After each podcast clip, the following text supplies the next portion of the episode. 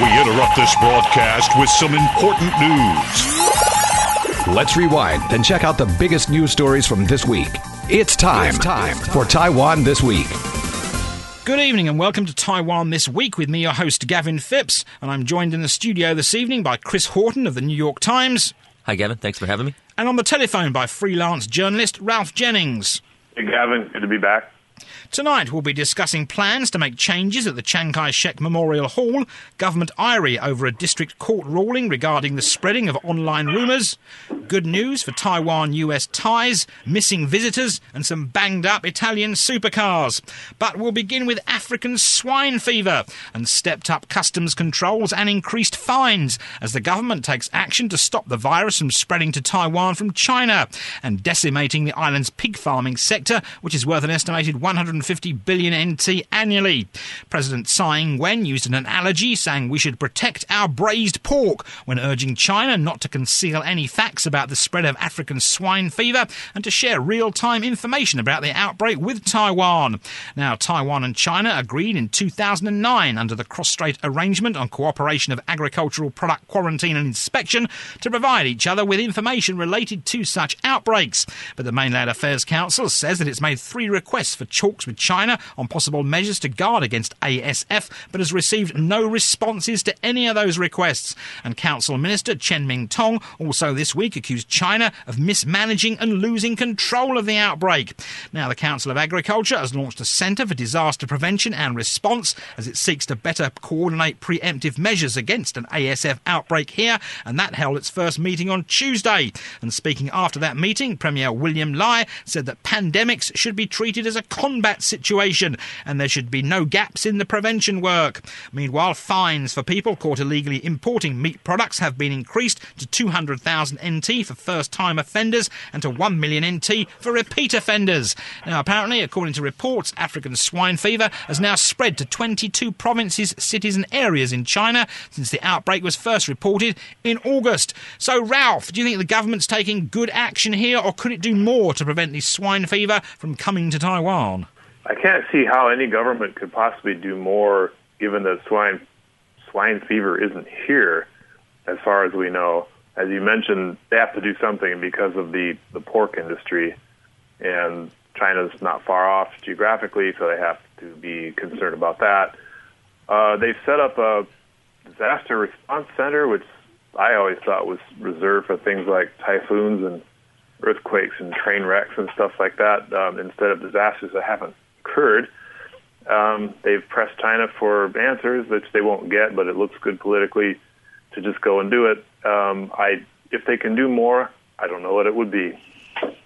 Yeah, I, I would agree with Ralph. And you know, in terms of uh, making preparations that are like at, at typhoon levels, I, I think politically, if if if if it does arrive in Taiwan, this is another another thing that Tsai Ing-wen's detractors could could point at and say, look look at what uh, her quote unquote mismanagement of the cross strait relationship is is doing to us. You know, I'm sure I'm sure they'd be willing to cooperate a little bit more if she uh, acknowledged the 92 consensus, which is unlikely. So here we are.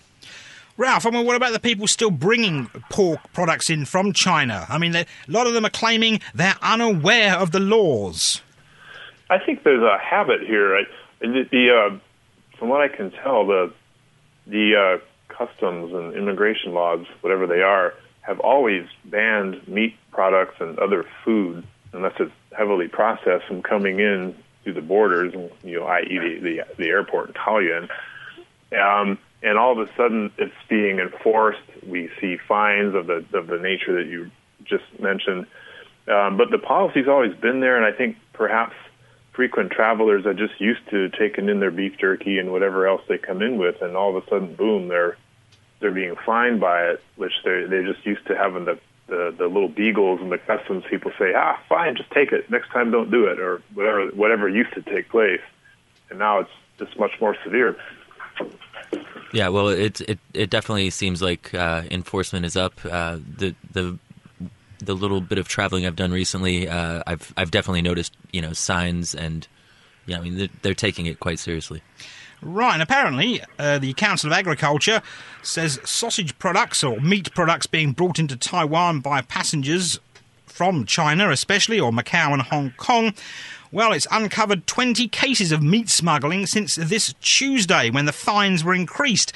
And apparently, six meat products from China have tested positive for the virus. And the total fines paid dished out so far to these unsuspecting passengers or naive passengers total 1.24 million NT. So, I mean, Ralph, obviously they're concerned about these products getting in, but of course, you know, if someone brings a product in, eats it at home, they're concerned about the garbage and where the waste goes, because of course, lots of the food waste goes to pig farms. Mm-hmm, mm-hmm. I believe the the food that the pigs eat is heavily processed before it actually gets fed to any pig. in other words, it's uh, it's boiled, it's treated, it's boiled again, and then the pigs receive it in some form that's not even recognizable compared to the original. Perhaps there's something more they can do, but again, I don't know what it would be. Right. And Chris, apparently, of course, lawmakers this week called on the Civil Aeronautics Administration to ban in flight meals from containing pork on all flights from countries where African swine fever has been reported. I mean, you see airlines going, okay, we won't be serving pork on flights to Taiwan. Um, I, I guess I could. I mean, that that would be their their individual choice, I, I suppose, unless the government, uh, you know, demanded that that happen. Uh, that that seems uh, that seems pretty extreme, but uh, but I guess you know they're they're they're very uh, um, focused on stopping this from preventing this from happening. Right. And what do you think the public reaction would be if swine fever did come here? Well, yeah, I mean, it would be it, would be a great opportunity for, for people who uh, who are critical of the administration to uh, to take another shot. Uh, you know, it would uh, it it would it would not look good for the Tsai administration, and you know they've got 13 months until the next election, assuming that she's the DPP candidate, and uh, you know any any crisis in between now and then is, is going to be just another another um, obstacle to uh, to reelection. Which is probably why they're taking all this effort, I take it. Yeah? I, I would assume so. Right. Or and at least part of it. I mean, do you see, China, like Ralph said, he doesn't see China coming forward and adhering to the 2009 agreement. Do you see that happening? I, I'm totally in agreement with Ralph that it's not going to happen. There's no way. Right, moving on, and the Transitional Justice Commission this week called for the discontinuance of the military honour guard at the Chiang Kai shek Memorial Hall, saying that as currently it stands, the complex remains a symbol of Taiwan's authoritarian past. Now, according to Acting Commission Chair Yang Tsui, removal of the honour guard will help promote social communication and show that Taiwan attaches importance to human rights and democratic values. Yang also says that the scrapping of the honour guard should be part of a wider revision of the way the complex is managed managed, and it should instead host permanent exhibitions highlighting human rights and democracy. Now, the Commission proposed five guidelines for the transformation of the popular tourist attraction in Taipei, basically, and they include removing statues of Chiang Kai shek, highlighting evidence of authoritarian rule and the people's opposition to such rule, and undertaking research and education related matters concerning human rights, democracy, and the rule of law. So there you go. They're going to ch- take the honour guard away from CKS, Chris. Well, and it sounds like they want to take the statue away as well. And I, I remember at the begin earlier this year, we were uh, this something. Um, there was I was on the show and we discussed this, and it, you know, I, I, said, you know, maybe it's possible the statue won't be won't be there at the end of the year, and you said there's no way it won't be, and you ended up being right. But uh, next year, you know, maybe maybe it'll be gone, and it'll be it'll be interesting if if they do remove the statue and if they do turn it into a uh, a, mu- a museum or a display for uh, you know highlighting human rights and uh, rule of law and democracy, will people you know will will it be as much of a tourist draw? I I, I don't know. I, I think big statues of people like Chiang Kai Shek attract more people. You know, the honor guard, that whole thing. It's going to be a bit more appealing to the average tourist than um, human rights and democracy and rule of law. But I, I may be wrong. I tend to agree. The statue, as it is, you know, as much reviled as the guy, the man behind the statue may be, the fact that it's there is a draw for tourists. Um, if I were the, you know, president for a day, is that where I would pair the two, keep the statue, keep the honor guard, and then put up some signage and exhibits and whatnot that explain what he did and why modern Taiwanese are not happy with his legacy, and let let everybody just see the whole the whole bit. Uh, make sure that the tourists keep coming in but my understanding of this, you know, this gradual um, removal of, of Chiang effigies and other other uh, signs of his past is kind of an easy way for the party in power to get tough on the KMT, to get tough on China, to do something that's certainly not unpopular with the public, uh, and without a whole lot of controversy either. Do you think there'd be a public backlash, Chris? If they took if they took the statue away and banned the honour guard, would the public? You think they'd back the government, or do you think there'd be a bit of an outcry? Well, you know, the, certain segments of, of the, the population would uh, would be upset, and others would be would be very happy. Uh, the the people who would be upset would tend to be uh, KMT base, and um, you know, as this last lo- as the last local elections show, you know, I, I, I think when when uh, Tsai Ing-wen's government took on uh, the pension reform, they they mobilized the, the, KMT base, and they didn't really do anything to mobilize their own base going into into the election. You know, they they didn't do anything. They didn't move on um, same sex marriage and other issues. So, if if Tsai wants to, you know, do well in the next election, sure. If you're going to do things that are going to um, upset the uh, the KMT base uh, and score points with your own, that's you know sure. But like you also need to do things. You need to push on the things that your base is clamoring for. And I think de- changification as as China calls it, that's you know that that that plays well to the base. But will it will it energize them? Will it mobilize them? You know, in, in 12, 13 months from now. Ryan Ralph, of course, Chris mentioned tourism. Do you think that CKS Memorial Hall will lose masses of tourists if it does remove these things? Uh, you'd probably lose some. I don't know if masses would go away because you still have the plaza. The location is in central Taipei. A lot of people are going to go there anyway because it's already in your guidebook and your tour bus is going to stop there anyway.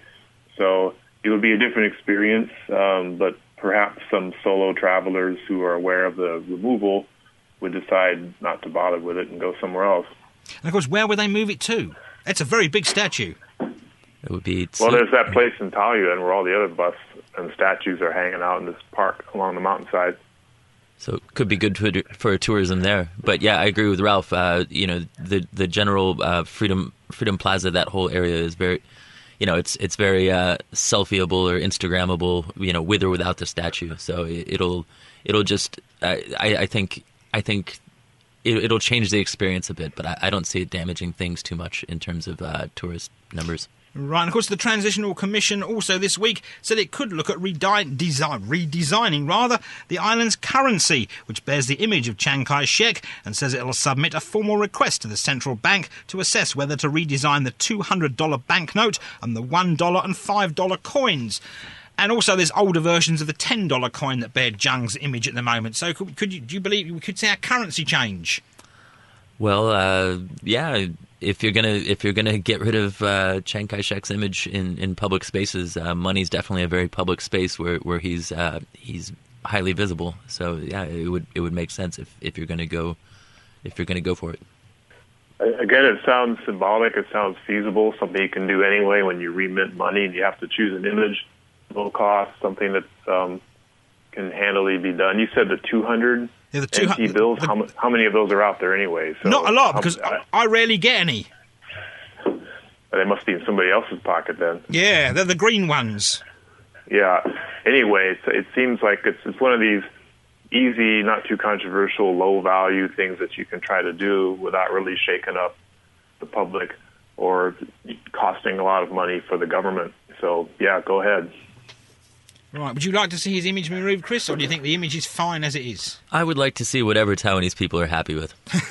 Neutral it's, point it's, it's not my country. hey, you could have Donald Trump on your currency soon. Well, we don't want to get into you that. You don't want to go there, no.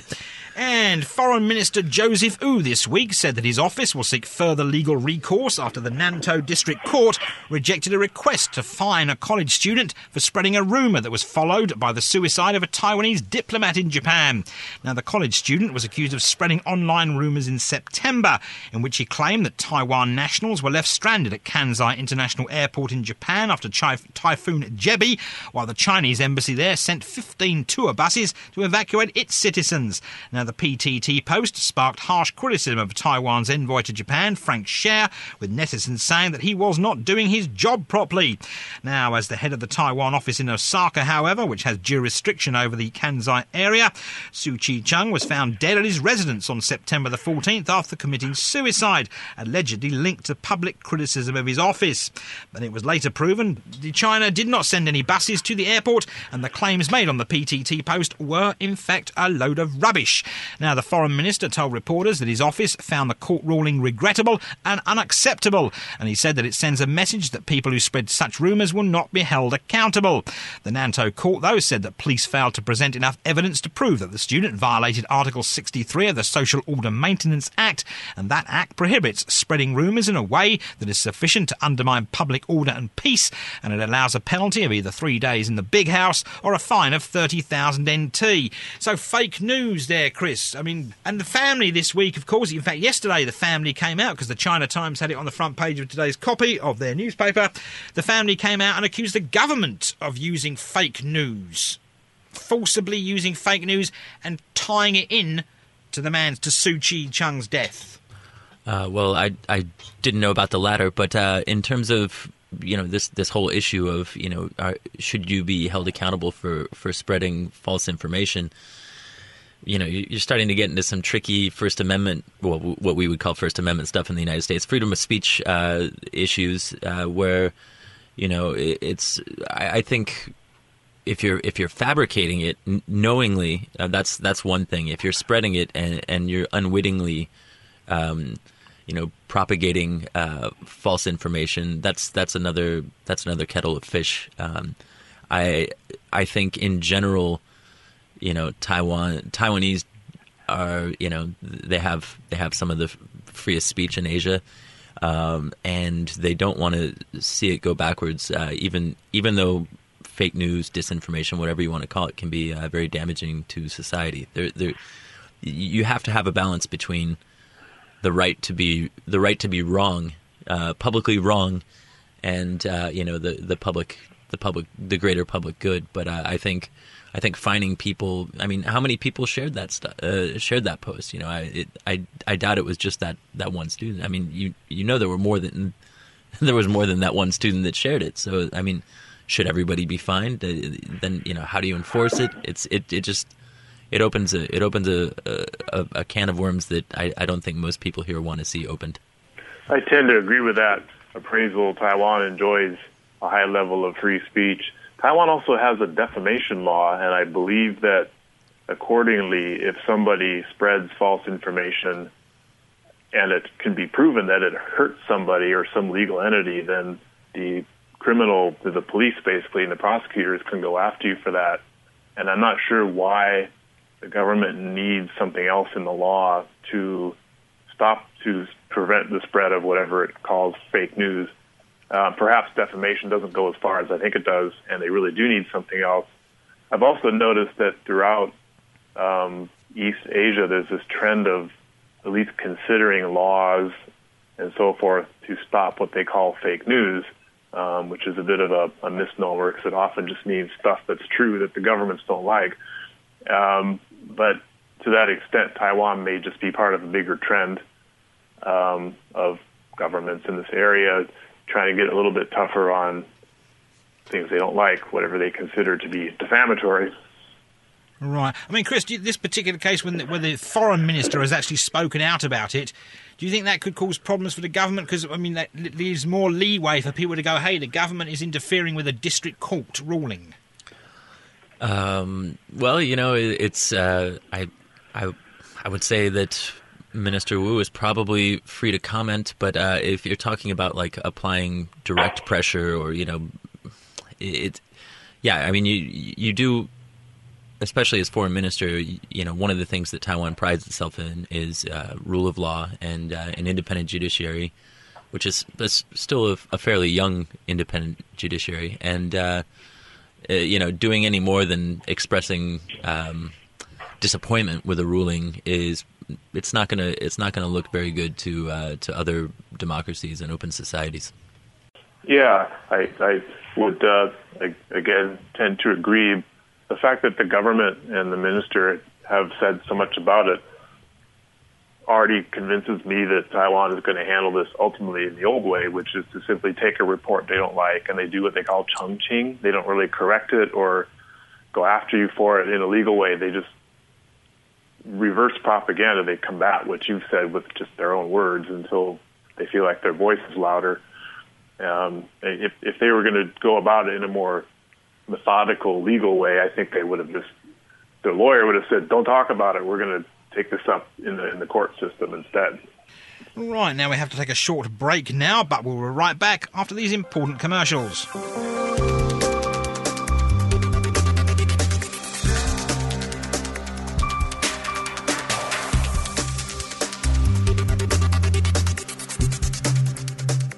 Welcome back to Taiwan this week, and there was a bevy of Taiwan related news from the US.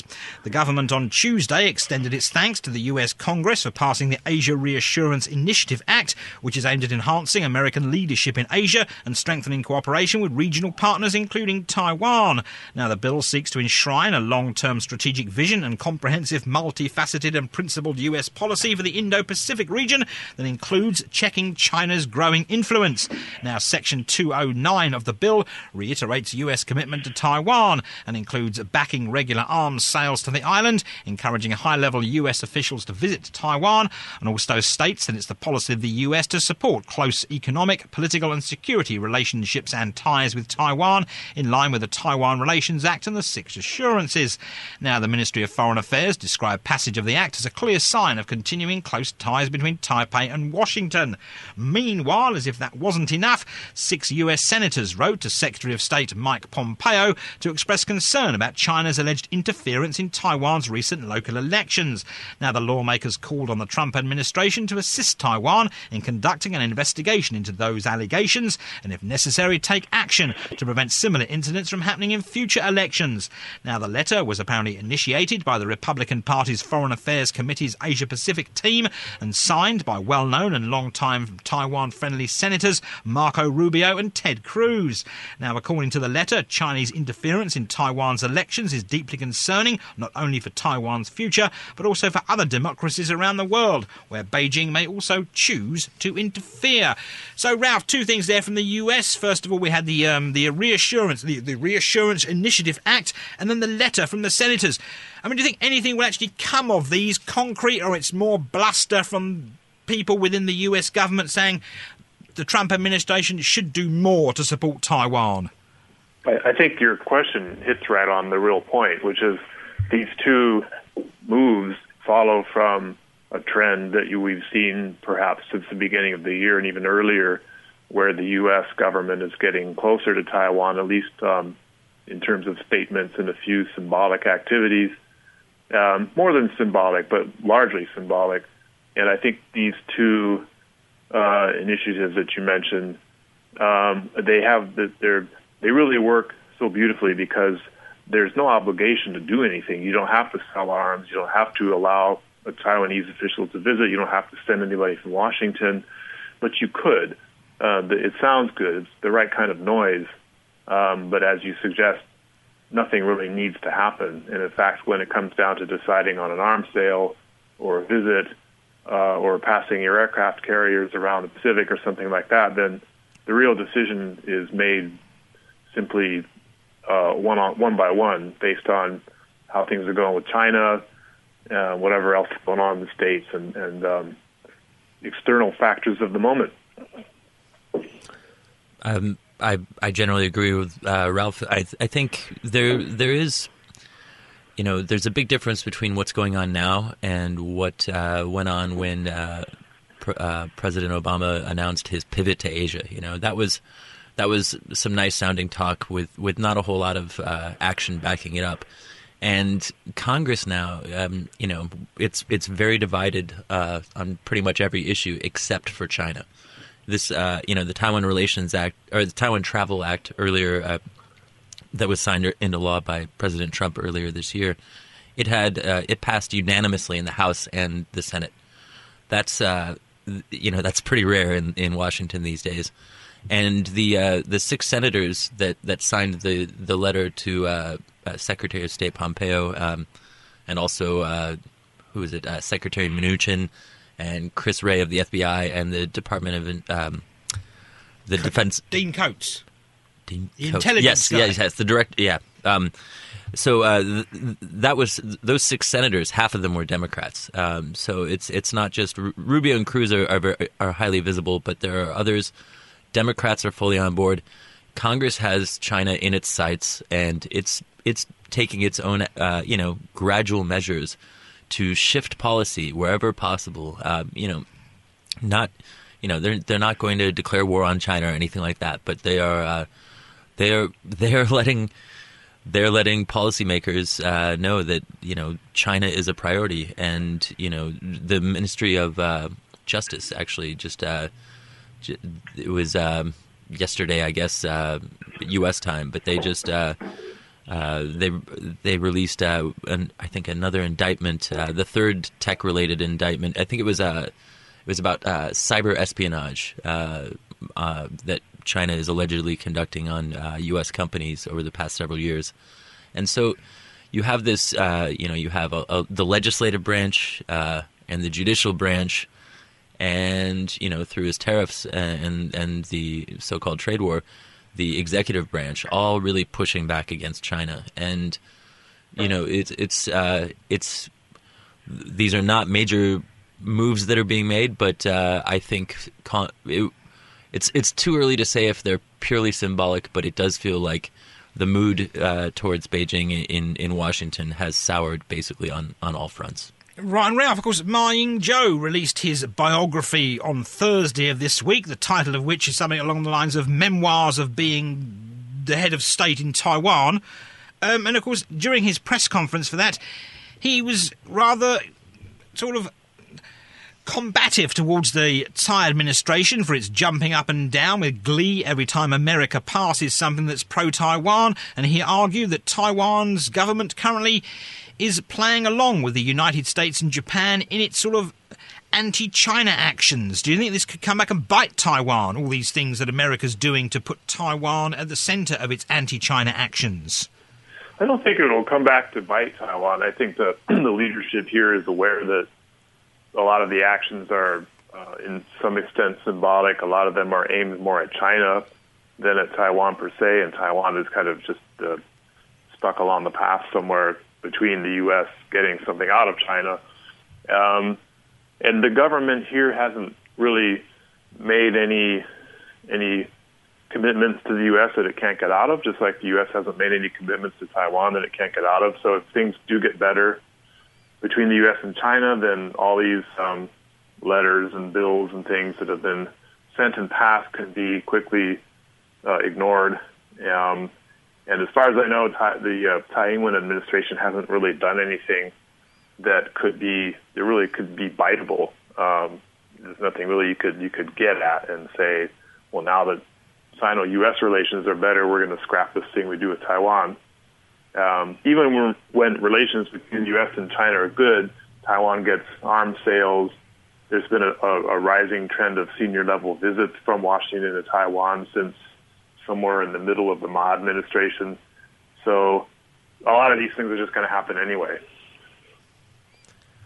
Yeah, I, I agree. I, I'm one thing. Another another bit of recent news. I mean, yesterday was a big day in the states. Evidently, uh, uh, Defense Secretary Mattis uh, resigned, and uh, you know who replaces him. That that's going to be an interesting question because it seemed like Mattis was very, you know, non not not terribly confrontational towards China, but also you know at the um, Shangri La dialogue in uh, in Singapore earlier this year, he he he he specifically mentioned Taiwan as being part of the American, uh, you know, free and open Indo-Pacific strategy, and I'll be, I'll, I mean, everybody's going to be looking at who his successor is and how how they approach Taiwan uh, and and China in general.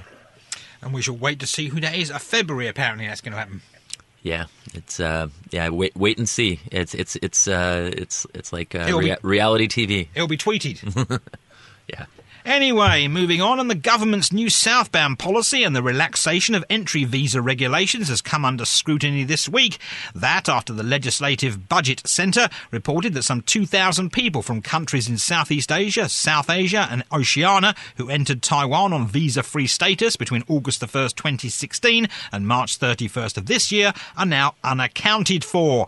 Now, citing data from the National Audit Office, the Centre says that of March the 31st, 1,946 people who had overstayed their visas remain in Taiwan illegally. Now, according to the Centre, there are no exit records for those visitors who come from 18 countries listed in the government's new southbound policy, and their whereabouts is, well, it's unknown. Officials also say that 1,441 visitors from the 10 Southeast Asian countries covered by the policy, as well as Australia, New Zealand, India, and other South Asian countries, were found to have used the documentation of another person to remain in Taiwan, while 606 were found to be working illegally here. Now, the centre is now calling on the government to re-evaluate the impact of its visa regulations on Taiwan's tourism and security, saying the results should be used to reference any moves to, well, maintain the visa free policies or scrap them for certain countries. So, Chris, obviously people overstay visas everywhere in the world. Do you think the government, this, this legislative budget centre, is sort of overreacting somewhat to 2,000 people overstaying their visas? Well, I, you know, if, if you're going to be drafting new, new policies towards immigration, uh, or you know, uh, visa policy, uh, it's it's it's totally fine to to note how many people are overstaying. You know, that doesn't sound like a very large number of people to me. Um, I, I, think it's uh, you know it, it's much much higher in other countries of well, it's definitely higher and bigger countries. Uh, the thing is, uh, you know, are, are you know are these people is is this a problem? And uh, there's you know obviously you want everyone to abide by the law, but it's not going to happen in in in any country, uh, you know, hundred percent. I, you know, this is another one of those things that's potentially fodder for people who want to criticize the new southbound policy and uh, the Tsai administration. You know, if if you made it easier for Chinese people to come over, would there be, you know, only two thousand people? There might be more, you know, that are overstaying their visas, and you know, maybe maybe some of them would be, you know, rather than doing illegal work, they'd be um, you know, touring uh, sensitive areas and who, who, knows what, you know. Uh, but it's it's it's just one of those things where it's it's it can be politicized by by either side, but it it definitely uh, has more value to uh, to the blue side, I would say. I think the visa policies that we're talking about are quite young. Um, the, the yeah. my impression is these countries um, not long ago didn't weren't allowed to come visa free or the policies were a lot stricter. So, like with anything that's new, you have to give it a chance, and perhaps the immigration authorities here just simply need to redo it, make the oversight a little stricter, um, perhaps roll back a little bit, uh, require some people from those countries to provide more documentation before they can get in. And as Chris said, is it really a problem here? Probably not. A lot of these folks may be here working uh, which they and then if that's um, a lot of these I I don't know, but I'm assuming they're from the some of the poorer Southeast Asian countries, and then in that case they would be doing work that the Taiwanese generally don't wish to do. So is that a problem? Probably not. Yeah, I I I would. Uh, you know, I, I don't know for sure either, but I, I would assume that anybody who's coming here and you know visa free and overstaying so they can work is probably doing it uh, uh, more for you know for economic reasons than for you know anything nefarious, and it's probably work that uh, Taiwanese people in general are, are not going to be keen to do.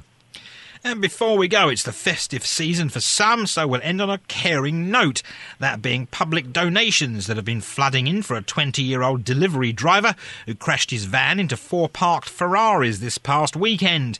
Now, police in New Taipei's Xindian district say they've been inundated with phone calls from the public seeking to donate money to the young man after his story made the headlines. And the New Taipei Social Welfare Department has opened a special bank account just for members of the public who wish to make donations. Now, the incident occurred early Sunday morning, around 5.45am, when a 20-year-old allegedly fell asleep at the wheel and crashed his van into the four Ferraris that were parked on a road near the Danlan suspension bridge in the city's Shiding district. There were no injuries, and police say the delivery driver had not been drinking.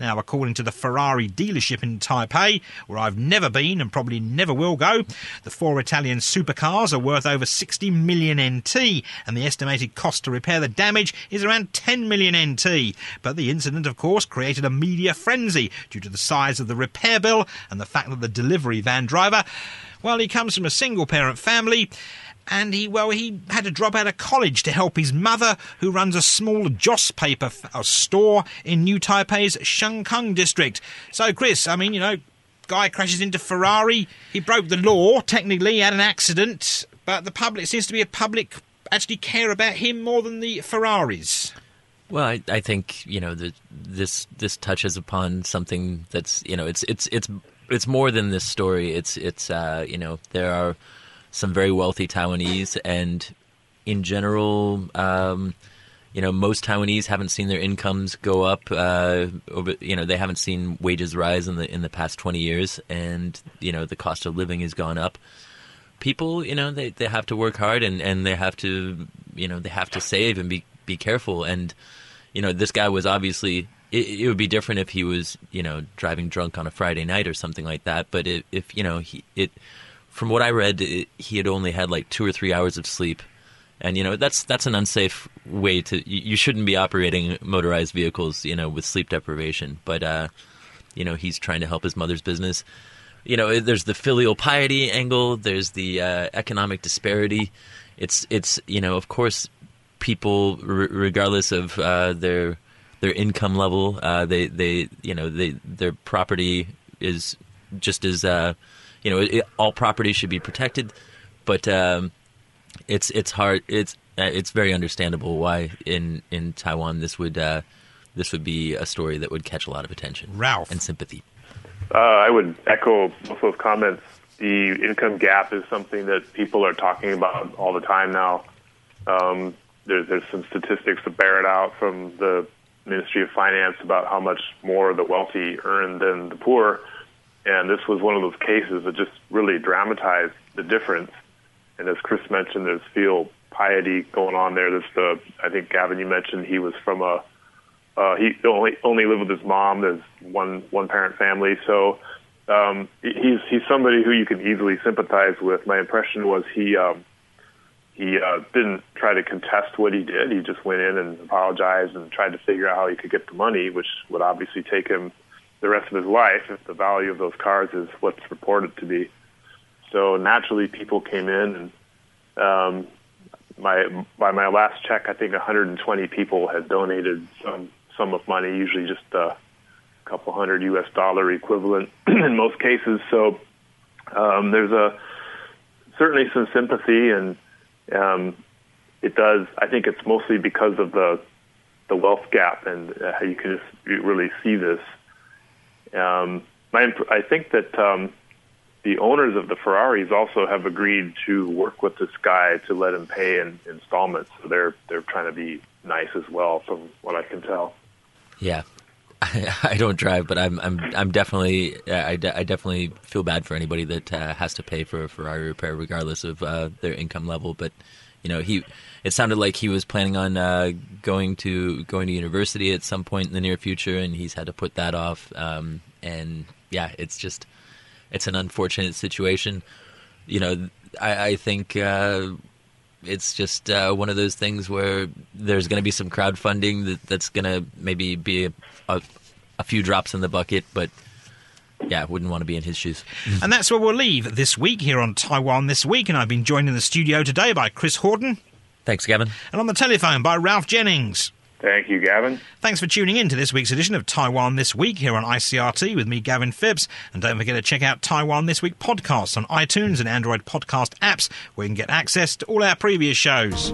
Tune in again next Friday evening at 8 for another informative look at the top stories of the week with Taiwan This Week. And don't forget to also check out our podcast on our website, icrt.com.tw. Now keep it here for more music and news only on ICRT FM 100.